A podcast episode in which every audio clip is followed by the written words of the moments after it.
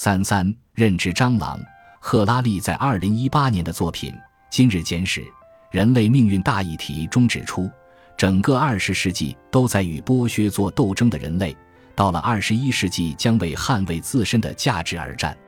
他认为，当今世界的人们更需要担心的不是自己会被利用，而是自己不再被需要。我们可以想见随之而来的各种社会弊病，例如。一旦算法能决定民主选举的结果，那么投票行为本身就变成了走过场。在弗兰茨·卡夫卡于1915年首次发表的名作《变形记》中，一个名为格雷戈尔·萨姆沙的旅行推销员一天早上醒来时，突然发现自己变成了一只大甲虫。他躺在床上看着天花板，挥舞着许多条腿，思忖着自己是如何睡过头而错过了平日上班乘坐的火车。到了公司，格雷戈尔的办公室经理走过来，隔着门告诉他，上班迟到的后果很严重，尤其是他最近业绩极差。当格雷戈尔费尽九牛二虎之力，终于打开了门时，经理被眼前的大甲虫吓了一大跳，撒腿就跑。格雷戈尔也正式失去了工作。之后，无力挣钱养家的格雷戈尔成为家庭的负担，以一种恐怖的方式成了赫拉利所说的无关紧要之人。在日夜煎熬中，格雷戈尔最终撒手人世。格雷戈尔的职业——旅行推销员，如今已经不复存在。有一些人对卡夫卡的作品进行了解读，他们认为，格雷戈尔身体的异变生动地反映了他是如何从家里的顶梁柱变成了一个好逸恶劳的寄生虫和家庭负担的。这样的转变并不是格雷戈尔的错。现在。很多人的工作都受到技术发展的威胁，或许一夜之间，这些人就会沦为家庭的负担。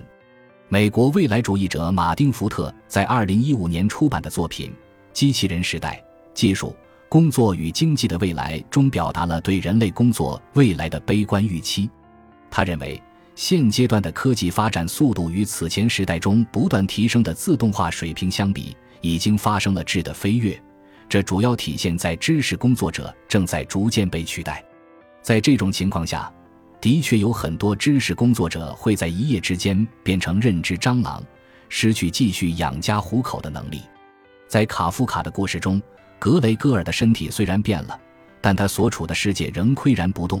而在福特的版本中，格雷戈尔大概不会发生改变，但他所处的世界已经大不一样。无论怎样。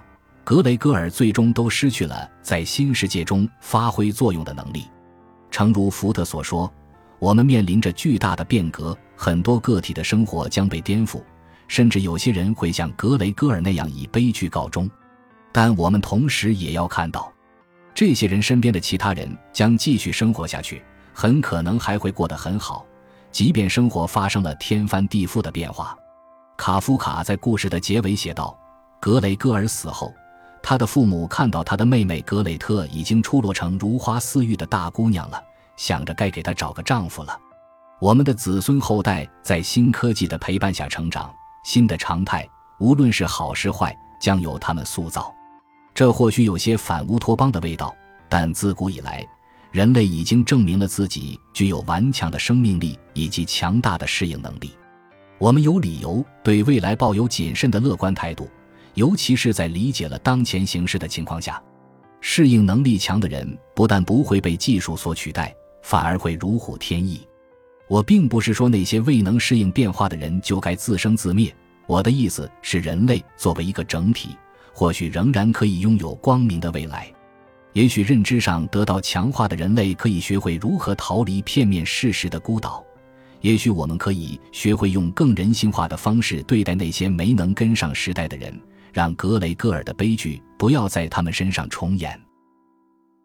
感谢您的收听，本集已经播讲完毕。喜欢请订阅专辑，关注主播主页，更多精彩内容等着你。